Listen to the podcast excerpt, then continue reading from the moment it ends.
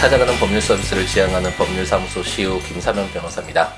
13번째 함께 있는 민법을 시작해 보도록 하겠습니다.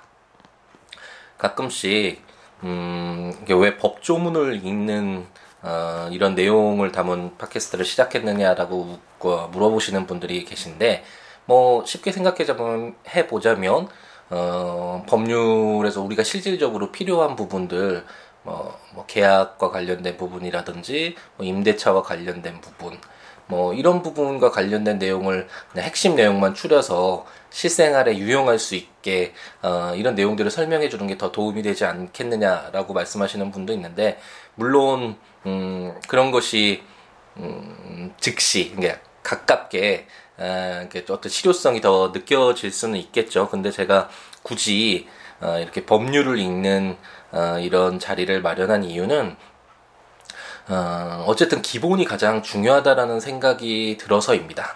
어, 음, 저희가 뭐 성경을 읽거나 논어를 읽거나 이럴 때도 해석서를 사실 주로 읽게 되잖아요. 그런데 그런 해석서를 읽는 이유는 논어나 성경이 그 자체로 읽기가 어려워서 그렇기 때문에 이렇게 다른 사람들이 그런 내용들을 자기 나름대로 풀어서 해석한 그런 내용들을 주로 읽게 되는데 물론 그런 것들이 음, 이해가 아, 쉽게 이해할 수 있다라는 그런 장점이 분명히 있는 반면에 그 해석하는 사람의 생각에 따라서 그 가장 기본적이었던 원래의 취지가 사실상 변형돼서 바뀌어서 다른 사람에게 영향을 미칠 수 있다라는 그런 단점도 분명히 있는 것이죠. 그래서 물론 처음 시작할 때는 바로 뭐, 뭐 성경을 읽거나 뭐 논어를 읽거나 이런 부분들이 어렵기 때문에 해석서를 통해서 친근해지는 가깝게 느껴지는 그런 과정이 필요하긴 하지만 어, 그래도 결국은 어, 그 핵심적인 내용 그것이 말하고자 하는 그런 근본적인 어, 그런 취지에 가깝게 다가, 아, 다가가기 위해서는 결국은 그 뭐 성경이면 성경, 논어면 논어 그 원래 말씀을 직접 읽어보는 것이 어, 가장 중요하고 어, 궁극적으로는 반드시 해야 되는 그런 과정이라고 할 수 있겠습니다. 그래서 법률도 물론 음, 해석서나 이런 것들을 통해서 좀 더 가깝게 느껴지는 과정이 분명히 필요하긴 하겠지만 어, 어쨌든 마지막에는 결국은 이 법률을 읽어서 이 법률이 어떻게 규정되어 있는지를 확인해 보는 것이 어, 반드시 필요하다고 하겠습니다. 요즘 어, 너무나 막 그 그 많은 정보들이 인터넷을 통해서 많이 유포되고 있는데 어, 물론 음, 그동안 접근하지 못했던 그런 정보들이 어, 다양하게 쉽게 접할 수 있게 됐다라는 그런 점에서는 굉장히 좋은 점도 있지만 어, 어떤 근거가 없고 자기만의 생각 또는 누군가로부터 뭐 들었다라는 누가 누가 그렇게 하더라라는 카더라라는 그런 어떤 근거 없는 그런 내용들이 많이 떠돌아다녀서 어, 많이 좀 혼란스러울 수도 있고 그로 인해서 예상치 못한 손해가 발생할 여지도 분명히 있습니다. 위험한 경우가 상당히 많이 있습니다. 그럴 경우에 결국 어, 우리가 의지하고 확인하고 음, 찾아봐야 될 것은 결국은 어, 이런 기본적인 거 법률 규정들 이 법률 규정들이 과연 어떻게 쓰여져 있는지, 어떻게 규정되어 있는지 이것을 확인하는 과정이 반드시 필요하다는 생각이 듭니다. 그래서 가장 일반적이고 어, 기본적인 법률이라고 할 수 있는 민법을 택했고요. 어, 이렇게 민법을 한번 읽어 나가다 보면 어, 약간 지루하기도 하고 양도 많고 어, 이런 걸 왜 해야 되는지 뭐 의문이 들 수도 있겠지만 이렇게 한번 차근차근 어, 그렇게 큰 부담 없이 어떤 뭐 저희가 시험을 준비하는 것이 아니니까 어, 뭐 부담 없이 이렇게 함께 읽어 나가다 보면 아 법률이라는 것이 이런 거구나 아 이렇게 규정되는 것이구나 그리고 이렇게 해석할 수 있겠구나라는 부분들을 분명히 어, 가깝게 느껴질 수 있는 기회가 될 것이고 그렇게 되면 이제 나중에 어, 어떤 설, 어, 뭐 실질적인 문제가 발생했을 때 그와 관련된 어, 법률을 찾아보는데 법령을 찾아보는데 어, 수월하게 될 것이고 많은 도움을 받을 수 있겠죠. 어, 그것이 제가 처음 시작할 때 이 민법을 읽어 나가게 된 어, 그런 목적 중에 큰 목적 중에 하나고요. 어, 그것이 바로 법률과 가까워지는 음, 그런 기회이고 어, 가장 중요한 어떤 다른 어, 근거 없는 그런 뭐 정보나 소식들에 휘둘리지 않고 자기 스스로 어떤 문제를 해결해 나가는데 하나의 어, 음, 좋은 방법이 수단이 될 수 있는 그런 길이라는 생각에서 이렇게 시작하게 됐습니다. 음, 간단하게 우선 어, 제가 왜 이렇게 민법 조문, 규정들, 법률을 직접 읽는 그런 어, 이런 기회를 마련했는지에 대해서 한번 말씀드렸고요. 그럼 한번 어, 지난 시간에 읽었던 내용들 한번 되돌아보고 음, 오늘 함께 읽을 어, 민법 규정을 한번 찾아보도록 하겠습니다. 어, 계속 반복해서 말씀드리는데 제가 이렇게 말씀드리는 이유는 전체적인 틀을 보고서 그 안에 규정되어 있는 어, 세부적인 내용들을 보는 것이 어, 뭐 공부든 어떤 것이든 어, 가장 효과적인 방법이기 때문에 그렇습니다. 아무것도 모르는 상태에서 무조건 뭐, 뭐 시험 범위가 뭐 10페이지부터 어, 20페이지다 이렇게 했을 때 10페이지, 20페이지에 담겨 있는 내용만 아, 무조건 읽고 외우고 이런 것이 어, 이런 것보다는 어, 전체적인 우리가 공부하고 알아야 되는 내용이 무엇이고 어, 이런 틀 속에서 우리가 지금 읽고 있는 그 부분이 어떤 의미를 가지고 있는지 이런 식으로 접근하는 것이 유용하잖아요. 음, 그렇기 때문에 제가 계속 말씀드리는데 지금 저희는 민법 총칙 전체적인 민법 개인들 개인들 간의 어떤 분쟁의 어, 어떤 기본 기준이 되는 법률인 민법의 그 많은 조문 중에 민법 총칙 부분 어, 각각의 어, 민법에서 중요한 내용, 핵심적인 내용들, 기초적인 내용들, 기본적인 내용들을 담아놓은 민법 총칙을 읽고 있고 그 민법 총칙 중에서도 처음에 뭐 근본적인 어떤 이념 그리고 우리 자연인과 관련된 내용. 근데 만약 자연인이 어, 법률 행위를 함에 있어서 제한된 능력을 가지고 있을 경우에 그럴 경우에 어떻게 보호할지 그리고 주소 라는 것들이 어, 아, 가장 뭐 법률 행위를 하던가 아니면 어떤 음, 사회에서의 가장 기초적인 어, 뭐 근거지라고 해야 되나요? 그런 것을 담고 있는 주소에 관련된 규정도 보았고 그와 연결돼서 만약 그 주소에 어, 그 사람이 거주하지 않고 부재가 됐을 경우 또는 실종이 됐을 경우에 어, 그럴 경우에 어떻게 처리할 것인지에 관련된 규정도 읽어보았습니다. 그리고 지금 저희가 최근 들어서 읽고 있는 것은 이 자연인과 더불어 어, 법률행위, 이 사회에 있어서의 가장 중요한 경제활동의 주체라고 할 수 있는 법인, 과 관련된 규정을 읽고 있는데 어, 계속 말씀드린 바와 같이 이 법인에 관련된 규정은 실질적으로 어, 상법에서 너무나 자세하게 규정되어 있, 기 때문에 어, 정말 법인과 관련된 내용을 어, 자세히 알고 싶으신 분은 상법을 읽어 나가야 하고 민법은 어, 가장 기본적이고 일반적인 법으로서 어, 법인과 관련된 가장 기본적인 사항을 담고 있다라는 내용을 계속 말씀드렸습니다. 이 법인과 관련돼서는 이제 법인의 설립 부분, 자연인 사람으로 치면 어, 사람이 태어나는 탄생 부분과 관련된 설립 부분을 보았고 그러면 자연인이 이렇게 활동을 하는데 법인은 어, 자연인과 달리 인위적으로 만들어진 어떤 주체이기 때문에 그 법인의 어떤 활동을 담당하는 기관들이 어떤 것이 있는지 그것을 지금까지 봤는데 어, 이사 어, 떤 법인의 어, 업무를 주, 또 주, 주로 처리하는 이사라는 기관을 보았고 사단법인의 경우에 어, 이제 총회 부분을 읽었고 그 중간에 잠시 감사 부분 예, 제가 예도 한마 들었던 것 같은데 감사에 관련된 내용도 한번 읽어보았습니다. 어, 그리고 오늘 이제 해야 될 부분은 이제 탄생 그리고 실질적으로 이제 어, 살아서 움직이는 활동 부분을 봤다면 이제 자연인도 이제 사망 어, 이제 죽는 어, 그런 과정이 있듯이 법인의 경우에 어, 이제 사망과 관련된 그 종결되는 그 처리를 어떻게 해야 되는 해야 되는지에 관련된 규정들을 오늘 읽어볼 텐데 우선 지난 시간에 읽었던 감사 부분부터 간단하게 한번 스킵하면서 읽어보도록 하겠습니다. 제 66조 감사는 법인은 정관 또는 총회 결의로 감사를 둘 수 있다라고 해서 민법에서는 음, 임의적으로 재량으로 감사라는 기간을 둘 수 있을지를 결정할 수 있다라고 말씀드렸고 감사의 직무는 법인의 재산 상황을 감사하고 이사의 업무 집행의 상황을 감사하고 재산 상황 또는 업무 집행에 관하여 부정 불비한 것이 있음을 발견할 때에는 총회 또는 주무관청에 보고하고 음, 이런 보고를 하기 위해서 필요한 때는 총회를 소집하는 그런 일을 하는 것이 감사다. 그렇기 때문에 어떤 어, 회사 이득을 위해서 물론 물론 전체적으로 보면 나중에 궁극적으로 보면 이런 감사 활동을 하는 것도 이런 법인이 어, 정당하게 바르게 발전할 수 있는 뭐 그런 길이겠지만 어쨌든 감사가 하는 일은 뭐 대표이사나 사장이나 그런가 손을 잡고 회사를 발전시키기 위해서 그런 노력하는 역할보다는 잘못된 것이 있을 때 이를 바로잡기 위해서 어, 어, 이를 감시 감독하는 그런 역할을 하는 것이 바로 감사다라는 부분을 말씀드렸고요.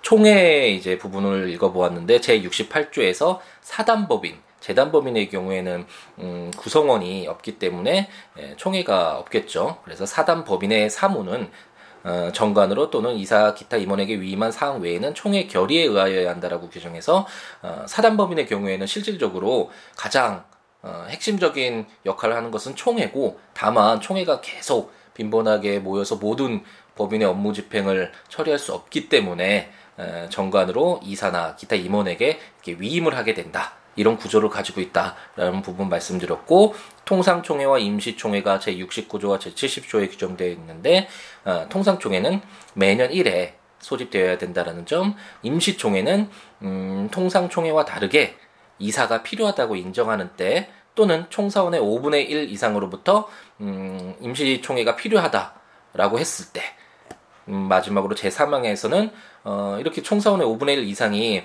청구를 했는데 임시총회를 소집해달라고 청구를 했는데 어, 이사가 총회 소집 절차를 밟지 아니할 때에는 법원의 허가를 얻어서 임시총회를 어, 소집할 수 있다라는 점도 한번 읽어보았습니다.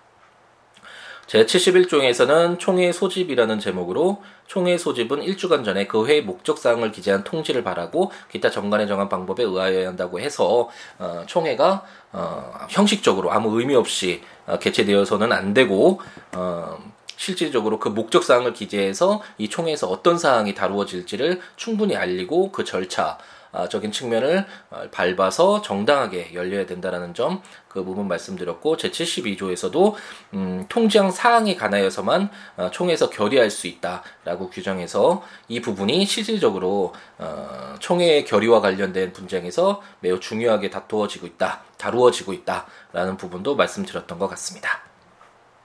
제73조는 사원의 결의권이라는 제목으로 각 사원은 어, 평등하게 결의권을 갖고 서면이나 대리인으로 결의권을 행사할 수도 있고 하지만 정관의 다른 규정이 있는 때에는 어, 뭐 이런 것들을 적용하지 않는다라는 규정이 있다라는 것도 말씀드렸고 어, 민법을 읽을 때는 음, 어, 특히 뭐 법인과 관련된 규정에서는 정관의 다른 규정이 있는 때에는 이런 내용이 많다라고 말씀드렸고 그 이유에 대해서도 어, 충분히 말씀드렸던 것 같습니다.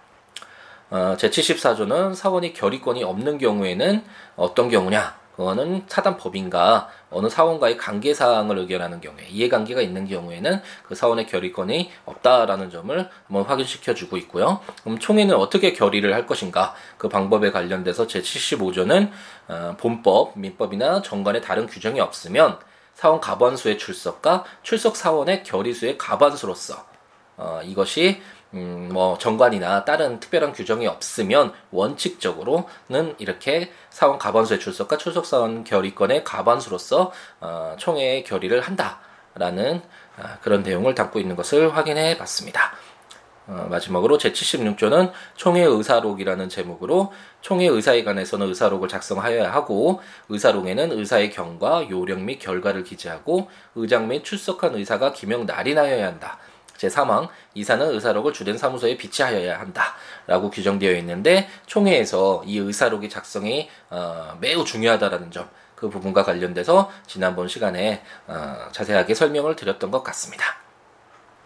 음, 그래서 이번 시간에 해야 될 건 아까 말씀드렸듯이 이제 탄생 어, 자연이로도 치면 이제 출생 태어남과 태어나서 이제 활동하는 어떻게 활동할 것인가 이런 부분까지 지금 읽어봤는데 이제 자연인도 이제 사망을 하잖아요. 사망했을 때 그 법률 처리를 어떻게 할 것인가. 그 자연인의 경우에 이제 뭐 상속 문제도 있고 여러 가지 뭐 음, 인척 관계라든지 그런 부분도 여러 가지 이제 관련된 그런 규정들이 나중에 친족 상속법에 나오게 되겠지만 법인의 경우에는 그렇다면 이제 사망을 했을 때 법인이 없어졌을 때 그 법률 처리를 어떻게 할 것인지 특히 법인의 경우에는 음, 계속해서 말씀드리는 바와 같이 어떤 자연적으로 존재하는 것이 아니라 인위적으로 어, 어떤 뭐 사람들이 여러 사람들이 모이거나 아니면 재산이 모여서 어떤 목적을 위해서 만들어진 결합체이기 때문에 만약 이것이 없어졌을 땐 그 이해관계를 어, 잘 조정하는 것이 쉽지 않겠죠. 그렇기 때문에 해상과 관련된 부분도 매우 중요하다. 음, 라고 생각을 하시고 한번 읽어보면 될 듯 합니다. 오늘은 청, 음, 간단하게 4개의 조문만 읽어볼 어, 예정인데요. 어, 제4절 해산이라는 제목으로 제77조는 해산 사유. 어떨 때 이제 해산을 하느냐, 법인이. 제1항은 법인은 존립기간의 만료, 법인의 목적의 달성, 또는 달성의 불능, 기타 정관에 정한 해산 사유의 발생, 파산, 또는 설립허가의 취소로 해산한다. 제2항 사단법인은 사원이 없게 되거나 총회의 결의로도 해산한다. 이렇게 규정되어 있습니다. 음, 참 입법 기술이기도 한데 조문을 보면 참잘 어, 만들었다라는 생각이 들기도 합니다. 이제 77조만 보면 어, 어, 그렇구나 그렇구나라고 읽어볼 수 있지만 이것을 어, 자세하게 이제 뜯어보면 언제 해산하지 법인은 이렇게 의문이 들었을 때 아, 언제 해산을 하냐면 존립 기간이 만료하거나 언제까지 어, 설립 어, 언제까지 활동하기로 이렇게 정관에 정해놨을 수도 있잖아요. 법인에 처음 어, 이제 설립을 할 때. 그랬을 때 존립 기간이 이제 만료된다면 당연히 해산을 해서 이제 사망 없어지는 절차를 밟게 되겠죠.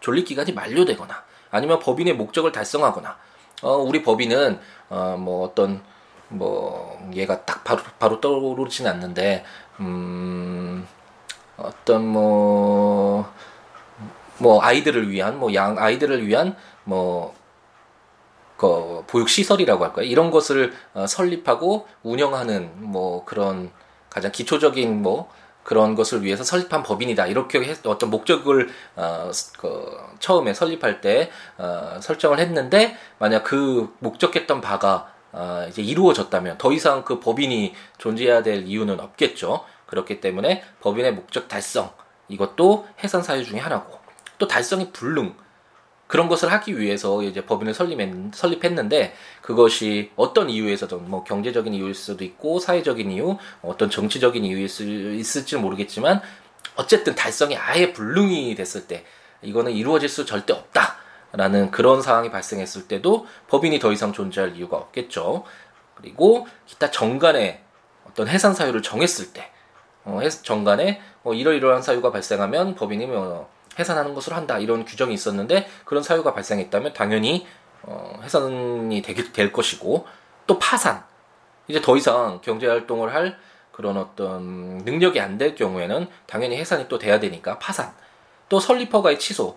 어, 주무관청의 음, 이런 민법에서는 법인에게 많은 감시 감독을 비롯한 많은 어, 영향을 미친다라는 점을 말씀드렸었는데 만약 설립허가를 취소를 하면 더 이상 그 법인이 설립할 수, 어, 존재할 수 없게 되겠죠. 그럴 경우에도 해산하고 제2항을 통해서 보면 이제 사원이 사단 법인의 경우 지금 제1항은 법인은 그래서 재단 법인과 사단 법인 모두 포함하는 것이지만 사단 법인의 경우에는 사원이 없게 되거나 또는 총회의 결의로 해산할 수 있다라고 어, 지난번 시간에 한번 읽어보았었죠.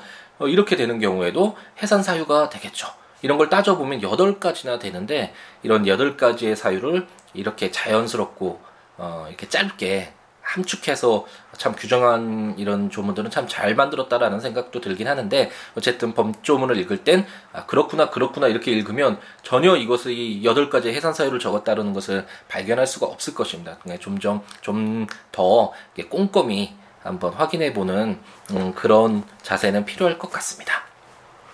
제78조는 사단법인의 해산 결의 이라는 제목으로 사단법인은 총사원 4분의 3 이상의 동의가 없으면 해산을 결의하지 못한다. 그러나 정관에 다른 규정이 있는 때는 그 규정에 의한다. 라는 규정입니다. 어, 제77조를 읽을 때 총회의 결의로 어, 사단 법인의 경우에 총회 결의로 해산할 수 있다. 해산 사유 중에 하나다라는 점을 읽어보았는데 그러면 어떻게 해산할 것인가? 어, 뭐 자연인도 당연히 어, 사망이 굉장히 큰 중요한 일이지만 법인의 경우에도 어, 해산 이게 사망 법인을 존재를 없앤다라는 것은 굉장히 신중하고 여러 가지 사정들을 모두 고려를 해야 되겠죠. 그렇기 때문에 총사원의 4분의 3이라는 음, 보다 엄격한 요건을 주고 있습니다. 사단법인을 해산 결의하기 위해선 총사원 4분의 이상의 동의가 있어야지만 해산을 결의할 수 있다라는 점을 제78조에서 규정하고 있고 다만 계속 반복 말씀드리는 바와 같이 정관에 다른 규정이 있는데 그 당사자들 그 구성원들이 어 뭐 다른 의사를 가지고 있었다면 이는 그 정관에 따라서 어 사단의 해산 결의도 어 정할 수 있다라는 점을 제78조에서 규정하고 있습니다. 제79조는 파산 신청이라는 제목으로 법인이 채무를 완제하지 못하게 된 때에는 이사는 지체 없이 파산 신청을 하여야 한다라고 어, 규정하고 있는데 음, 이 부분은 뭐 개인도 뭐 마찬가지지만 더 이상 경제 활동을 정상적으로 하기가 어려울 때 어떤 채무가 어떤 가지고 있는 재산보다 훨씬 더 많아져서 더 이상 음, 경제 활동을 하는 것이 위험스럽게 됐을 때 파산 신청을 하는 것처럼 이사도 어, 법인이 채무를 완제하지 못하게 되는 이런 상황이 오면 파산 신청을 하여야 된다는 점을 어, 규정하고 있습니다. 제 80조는 자녀 재산의 기속 음, 중요한 규정이라고 할 수 있는데 제가 조금 전에 말씀드린 바와 같이 법인은 이해관계인들이 상당히 많기 때문에 이 법인이 에, 이제 존재하지 않게 되는 그런 상황이 됐을 때 그럼 그동안 음, 법인이 가지고 있던 뭐 재산이나 뭐 채무나 뭐 이런 것들을 어떻게 정리를 할 것인가가 매우 중요하다고 말씀드렸는데 제 80, 80조는 이제 법인이 가지고 있는 자녀 재산 어떻게 귀속시킬 것인가라는 규정을 두고 있어서 그거 하나의 기준점을 만들어 두고 있습니다. 제 1항은 해산한 법인의 재산은 정관으로 지정한 자에게 기속한다라고 해서 원칙적으로 정관으로 어, 이제 해산을 하게 됐을 때 법인의 재산을 어떻게 처리할 것인가를 정했을 때 그 지정한 자에게 기속한다라는 그게 첫 번째라는 것이 제1항에 규정되어 있고 제2항은 정관으로 기속 권리자를 지정하지 아니하거나 이를 지정하는 방법을 정하지 아니한 때 이제 정관으로 규정되어 있지 않을 때 그때는 이사 또는 청산인은 주무관청의 허가를 얻어서 그 법인의 목적에 유사한 목적을 위하여 그 재산을 처분할 수 있다. 그러나 사단법인에 있어서는 총회 결의가 있어야 한다. 라고 해서 만약 정관에 해산한 법인의 재산을 처리에 관련된 어떤 내용이 없다면 그리고 뭐 내용은 있는데 이걸 어떻게 처리해야 되는지 방법이 예, 없다면 이사는 주무관청의 허가를 얻어서 어, 그 법인의 목적에 유사한 목적을 위해서 어, 그 재산을 처분할 수 있다라고 어, 규정하고 있습니다. 다만 이제 사단법인의 경우에는 총회 결의가 있어야 된다라고 했고요. 여기서 이사 또는 청산인 그래서 청산인이라는 또 다른 기관이 이제 새롭게 나오는데 청산인과 관련된 내용은 다음 시간에 어, 청산법인 청산인과 관련된 그런 내용들을 읽어보면서 한번 살펴보도록 하겠습니다. 제3항에서는 전 2항의 규정에 의하여 처분되지 아니한 재산은 국고에 기속한다라고 규정되어 있는데 제2항에서 법인의 목적에 유사한 목적을 위하여 그 재산을 처분할 수 있다라고 규정된 그 이유는 바로 만약 이런 처분이 없다면 이제 국고에 기속하게 되니까 음, 국고에 기속하기 전에 만약 그 법인의 목적과 유사한 목적을 위해서 어, 어떤 필요한 경우가 있, 다면 그럴 경우에는 어, 해산한 법인의 자녀 재산에 자녀 재산을 그렇게 처분하는 것이 어, 좋겠다라는 그런 취지에서 제80조는 어, 이렇게 규정하고 있다라고 생각하시면 될 것 같습니다. 예, 오늘은 전체적으로 한번 어, 저희가 읽고 있는 어, 민법, 함께 있는 민법이 왜 필요한지에 대한 필요성이랄까요? 그와 함께 어, 전체적인 한번 틀을 잡고 되돌아보는 시간을 가졌던 것 같습니다. 그래서 네 개 조문 간단하게 읽는 것으로 어, 이번 시간은 마치도록 하겠고요. 다음 시간에 청산과 관련된 내용 한번 쑥 쭉 어, 조문이 좀 많긴 한데 다 읽어보도록 하고 벌칙까지 음, 읽어보고 어, 이제 다다음 시간에 이제 물건 그리고 제가 지난번 시간에 말씀드렸던 어, 법률행위 부분 민법 총칙에서 민법에서 가장 중요한 내용이라고 할 수 있는 법률행위와 관련된 내용을 함께 읽어보도록 하겠습니다. 네, 이제 추석이 어, 이제 다가왔습니다. 어, 많은 분들이 고향에 내려가시는 분들도 있겠고 어, 그동안 만나지 못했던 친인척들 만나서 즐거운 시간 보내실 거라고 생각이 드는데요. 음, 어, 명절을 통해서 어, 행복한 시간들 보내시고 어, 그동안 많이 힘드셨던 거 재충전되는 시간 가지셔서 어, 이제 추석이 지난 후에 다시 열정적으로 새로운 시작을 할 수 있도록 많은 힘을 받고 어, 돌아오시기 바랍니다. 그러면 아 어, 어쨌든 뭐 연락이 필요하신 분은 siwo.net, siwo.law.net 블로그로 통하거나 siwo 어, 골뱅이 gmail.com으로 메일을 주시거나 02-6959-9970으로 전화를 주시면 어, 저와 연락을 하시고 어, 어, 뭐 궁금한 점이 있으시면 제가 아는 범위에서 최대한 최대한 답변을 드리도록 하겠습니다. 아, 그럼 행복한 하루 보내시기 바랍니다. 감사합니다.